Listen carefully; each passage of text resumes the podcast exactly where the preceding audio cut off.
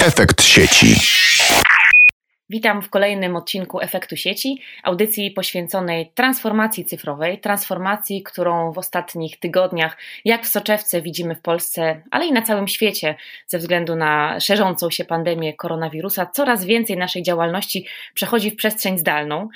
Rozmawialiśmy już o tym, jak pracujemy zdalnie i jak uczymy się zdalnie, o tym, jak sektor prywatny radzi sobie e, z pracą w domu czy zostawaniem poza biurem. Natomiast ciekawi mnie to, jak to wygląda wygląda w przestrzeni publicznej. I o tym porozmawiam dzisiaj ze znakomitą gościnią, dr Magdaleną Słok-Wódkowską z Wydziału Prawa i Administracji Uniwersytetu Warszawskiego, a związaną też z Delabem e, jako badaczka i analityczka e, Delabowa. Cześć Magdo. Cześć. Bardzo frapuje mnie to, na ile sektor publiczny, ten taki bardziej skostniały, jak zwykło się mówić, e, jest przygotowany, czy był przygotowany na to, żeby przejść na pracę zdalną i czy w ogóle to jest możliwe, żeby mm, Sejm, Senat, czy na przykład urzędy miasta, czy urzędy dzielnicy mogły pracować absolutnie zdalnie? Z jednej strony to wydaje mi się, że jest możliwe jak najbardziej, z drugiej strony wydaje mi się, że sektor publiczny jest bardzo słabo przygotowany do przejścia na pracę zdalną, w dużo mniejszym stopniu z powodu wymogów formalnych, z dużo większych większym stopniu z y, powodów praktycznych. Nie ma w zasadzie zbyt wielu przeciwwskazań co do tego, żeby sektor publiczny pracował zdalnie. E, co więcej, e, muszę powiedzieć, że nawet e, niedawno miałam taką rozmowę z przyjaciółmi. Rozmowa odbywała się zdalnie, bo to już w okresie naszego koronawirusa na temat y, szyfrowania dysków. I rozmawialiśmy o tym, że w zasadzie y, kolega, który pracuje w administracji publicznej, używa laptopa i ma ten nieszyfrowany dysk, i zaczęliśmy wdawać się w dyskusję na temat tego, jak dużo tajemnic państwowych ma, i doszliśmy do wniosku, że w zasadzie chyba nie ma tajemnic państwowych i tak wszystko, co ma w komputerze na wniosek y, wynikający z ustawy o dostępie do informacji publicznej, musiałby udostępnić. Kolega zajmuje się przygotowywaniem przepisów. E, mhm. jest prawnikiem, pracuje przy legislacji i tak naprawdę wszystko to są rzeczy, które są jawne, więc e, dużo mniej niebezpieczne jest wynoszenie tego, przynajmniej mhm. w dużym stopniu. Natomiast problemem, z którym mierzy się administracja publiczna, wydaje mi się, że nie jest e, to, na co pozwala prawo, a raczej na to, raczej to, na co pozwalają narzędzia. Bo Czego potrzebujemy do tego, żeby pracować zdalnie? Potrzebujemy przede wszystkim chmury, potrzebujemy mieć rzeczy w chmurze, potrzebujemy mieć zdalny dostęp do systemów, do których mamy dostęp w pracy. Na przykład dla mnie, jako dla prawnika, bardzo istotny jest dostęp zdalny do takich narzędzi jak Lex, Legalis. I tutaj taka śmieszna historia. Oczywiście od wielu lat, kilkunastu, oba te systemy dają możliwość zdalnego dostępu, ale oczywiście każdy zdalny dostęp jest płatny. Więc pytanie, na ile nasza administracja publiczna wykupiła takie zdalne dostępy? Ja wiem, że to niestety nie zawsze dobrze działa. Czyli nawet nie tyle niedostępność technologiczna, co po prostu e, brak przygotowania do takiego szerokiego e, korzystania przez użytkowników z domu, nie? Tak, dokładnie. To jest, e, to jest problemem. Niemożliwości techniczne od strony dostawców. Ale też wydaje mi się, że dużym problemem jest to, że bardzo małe jest użycie chmury w pracy administracji publicznej. Po pierwsze, ze względu na obawę co do możliwości włamania do y, systemów z zewnątrz. Po drugie, dlatego, że wciąż to zaawansowanie technologiczne chyba nie jest aż tak duże jak e, w sektorze prywatnym. E, także wiele systemów jest po prostu wewnętrzną siecią, która działa gdzieś w jakimś urzędzie, ministerstwie, e, w kancelariach tych dużych urzędów państwowych, natomiast nie ma możliwości zdalnego dostępu do tych, do tych sieci. Wyjątkiem są czasami sytuacje, kiedy mamy dostęp, na przykład kiedy mamy laptop e, służbowy, wtedy mamy dostęp do większej liczby tych systemów. I to jest następny problem, taki absolutnie najprostszy, mianowicie większość administracji publicznej w Polsce wciąż jeszcze pracuje na stacjonarnych komputerach, którego nie możesz zapakować do e, torby wychodząc z pracy i zabrać sobie do domu. Kolejny problem z takiego zupełnie mikroszczebla. Nie są to problemy zarządzania administracją, tylko tak na dobrą sprawę po prostu wykonywania pracy zdalnej. Ale wydaje mi się, że tu jest jeszcze jedna kwestia, e, o której nie wspomniałaś, może nawet celowo, e, bo mówimy o takiej indywidualnej pracy zdalnej, tak? Znaczy dostęp do serwera, dostęp do aktów prawnych, dostęp do laptopa, to z perspektywy pojedynczego pracownika ma znaczenie. Ale chyba sytuacja komplikuje się, kiedy mamy różne ciała gremialne, które potrzebują podejmować decyzje wspólnie, a nie daj Boże jeszcze głosować albo w jakiś sposób anonimizować to głosowanie. No, myślę chociażby o naszym parlamencie, który zwykł spotykać się w przestrzeni prawda, plenarnej e, w Sejmie czy Senacie, natomiast no, teraz jest to już niemożliwe albo staje się całkowicie niemożliwe. I co wtedy, kiedy musimy być razem i musimy razem dyskutować o czymś, a fizycznie nie możemy e, tam razem przebywać. Kluczowym elementem w każdym takim podejmowaniu decyzji zdalnie jest to, czy my jesteśmy do tego prawnie przygotowani wcześniej. I przez to prawne przygotowanie ja mam na myśli to, czy regulamin danego ciała kolegialnego przewiduje możliwość zdalnego głosowania. I to zdalne głosowanie to niekoniecznie musi oznaczać e, jakieś podejmowanie decyzji przy pomocy jakiegoś urządzenia, ale czasami wystarczy zwykła po prostu procedura pisemna. To znaczy, wydaje mi się, że nie, nie będzie miał dużego problemu rząd przy podejmowaniu decyzji, czy komitety rządowe, dlatego że one mają, miały już wcześniej taką możliwość e, podejmowania decyzji w procedurze pisemnej. Czyli mhm. nie tylko w czasie posiedzeń, które się fizycznie odbywały, ale także poprzez e, no, w pewnym sensie zdalne głosowanie, to znaczy w ten sposób, że każdy podejmuje decyzję pisemnie i przesyła tę decyzję do kogoś, kto później zlicza głosy czyli de facto nie tyle zdalne głosowanie, co takie głosowanie prawie korespondencyjne. To znaczy, ja y, wyrażam na piśmie y, moją wolę, tak. prawda, i potem skryba będzie te, te, te wole nasze y, liczył, zliczał i sumował. Tak, to znaczy na, trzeba, trzeba powiedzieć sobie wyraźnie, że w ten sposób decyzje pomiędzy posiedzeniami w bieżących sprawach są też podejmowane, nie wiem, na przykład przez Komitet Spraw Europejskich w rządu na co dzień. Aha. Oni nie czekają na posiedzenia, które odbywają się co dwa tygodnie, co tydzień, tylko wtedy, kiedy trzeba podjąć decyzję, ona jest podejmowana w takiej procedurze pisemnej. Gorzej jest w takich gremiach, które nie mają gdzieś w regulaminie, w swoich e, procedurach wpisanego takiego zdalnego głosowania.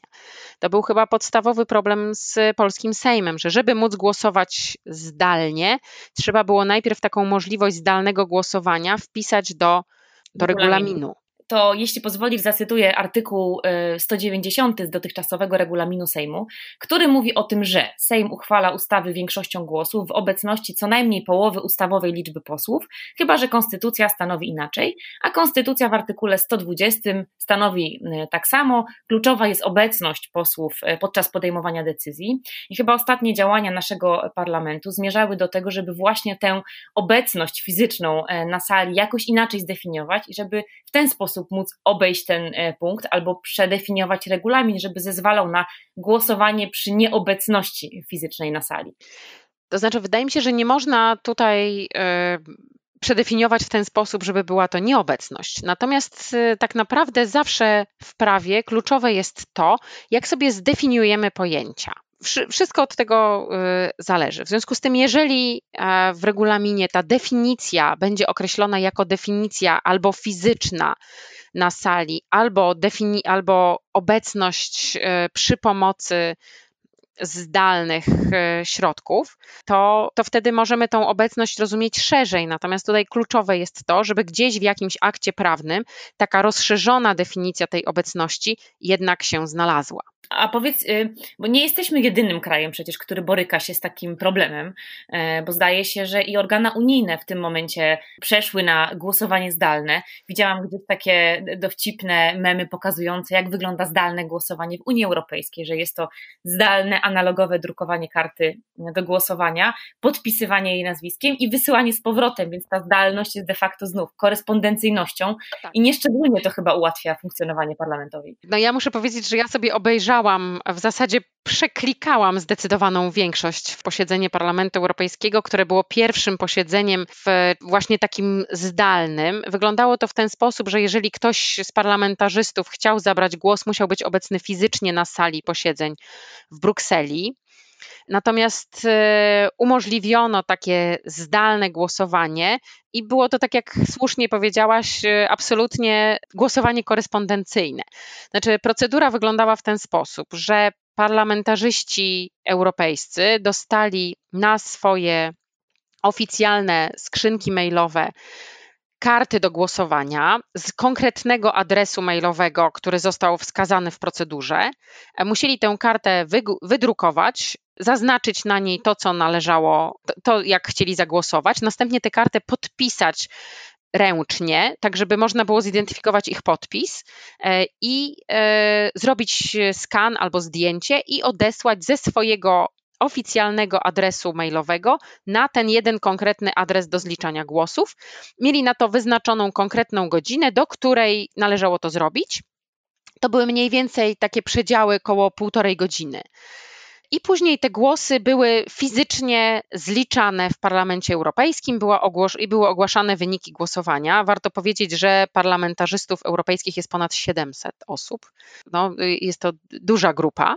I oczywiście my możemy się śmiać, że nie wykorzystano żadnego systemu do głosowania, ale z drugiej strony warto sobie uświadomić, że taki system jest systemem stosunkowo bezpiecznym. To znaczy, on nie zależy od tego, czy zawiesicie system, nie zależy od tego, czy jakiś system nie policzy głosów, czy policzy. On jest też stosunkowo bezpieczny z takiej perspektywy możliwości włamania się czy zhakowania systemu, zmienienia systemów do, do głosowania, bo przy podejmowaniu takich bardzo istotnych decyzji to jest jednak e, dużym niebezpieczeństwem, czyli możliwość interwencji z zewnątrz Czyli paradoksalnie takie chałupnicze metody skano-drukarkowe okazują się być bezpieczniejsze niż e, systemowe e, klikanie gdzieś na platformie celem oddania swojego głosu. No myślę, że tutaj zaważyło też to, że ten, że Parlament Europejski, tak jak wiele innych parlamentów na świecie, nie był absolutnie przygotowany narzędziowo na, na tego typu wydarzenia, jak konieczność fizycznego odseparowania ludzi od siebie. Mhm. A czy takie głosowanie zdalne w taki sposób korespondencyjny, czy bardziej e, nowatorski technologicznie, czy ono jest jakoś inaczej uwzględniane w procedurach? Czy to jakieś konsekwencje prawne za tym idą, ponad to, że zmienia się narzędzie? Czy wydaje mi się, że jeżeli to wszystko jest zrobione, znaczy wszystkie te zmiany w regulaminach, zmiany w głosowaniach są po to, żeby móc faktycznie podejmować decyzje. Czyli żeby te ciała, które muszą podjąć decyzje pilne po to, żeby jakoś dostosować się do. Y, naj, najczęściej to są decyzje związane z y, bieżącym y, kryzysem i w ochronie zdrowia, i co za tym idzie kryzysem gospodarczym. W związku z mhm. tym to są decyzje pilne. One nie mogą mieć wady prawnej w postaci nieważności głosowania, czy nie mogą wymagać późniejszego zatwierdzenia, bo one będą natychmiast wdrażane. Więc ich waga prawna jest taka sama jak waga normalnego głosowania w przy fizycznej obecności osób, które podejmują decyzje, bo mm, to jest istotne. Tutaj warto też powiedzieć, że pozostałe, e, tak naprawdę ten problem chyba dotyczy w największym stopniu parlament, parlamentów, dlatego że to są ciała, które są kolegialne i bardzo wieloosobowe, nie mają wypracowanych tych takich procedur pisemnych głosowań.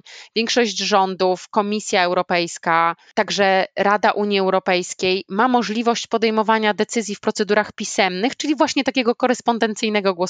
Usprawniania takiego funkcjonowania na co dzień. Słyszałam jeszcze anegdotyczną historię o tym, jak to w brytyjskim parlamencie wygląda i jak można tam przeciwdziałać. To nie wiem, czy ty zdradzisz tę anegdotę, czy ja mogę, ale to, to może nie będę odbierała ci, ci słowa. No. E, jak, jak Brytyjczycy radzą sobie e, z takim głosowaniem i czy u nich w ogóle możliwe byłoby głosowanie zdalne czy też korespondencyjne? No, Brytyjczycy na razie sobie, wydaje mi się, nie radzą. E, u nich problem jest taki, że oni w ogóle nie mają, my mm, w polskim parlamencie od bardzo wielu lat mamy system elektronicznego głosowania, elektronicznego zliczania tych głosów. To znaczy, pewnie każdy słyszał, że proszę podnieść rękę i nacisnąć przycisk, i ten przycisk jest po to, żeby elektronicznie zliczyć głosy. E, tam głosuje się poprzez przechodzenie na odpowiednie strony i ten system jest taki bardzo tradycyjny, w związku z tym Brytyjczycy siłą rzeczy nie są e, przystosowani do podejmowania decyzji e, w dzisiejszych czasach. Tam jest podobnie jak w wielu innych miejscach również gorąca dyskusja na temat tego, jak to rozwiązać. Na razie nie znalazłam jeszcze informacji o tym, jak oni to ostatecznie rozwiązali. Parlament brytyjski wciąż jeszcze, wciąż jeszcze pracuje.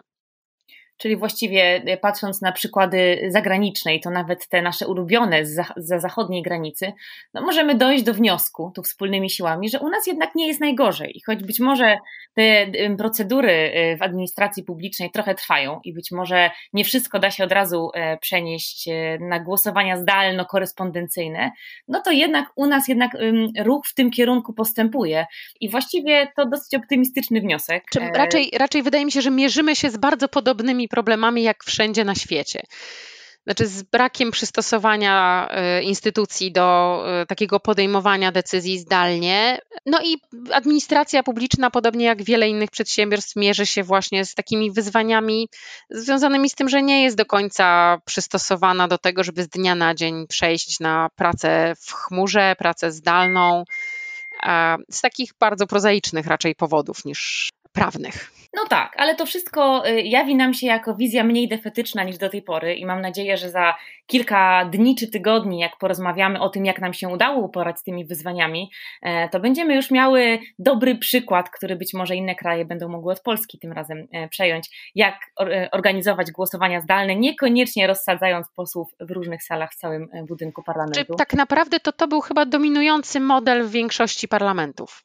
Tak jak próbowałam pozbierać jakąś wiedzę, że wszyscy starali się roz, rozsadzać parlamentarzystów.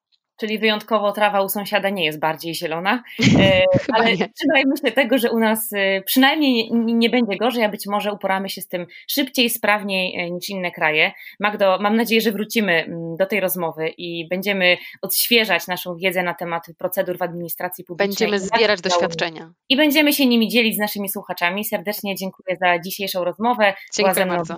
Magdalena Słok-Wódkowska z Wydziału Prawa i Administracji Uniwersytetu Warszawskiego. Dzięki Magda. Dzięki. Efekt sieci.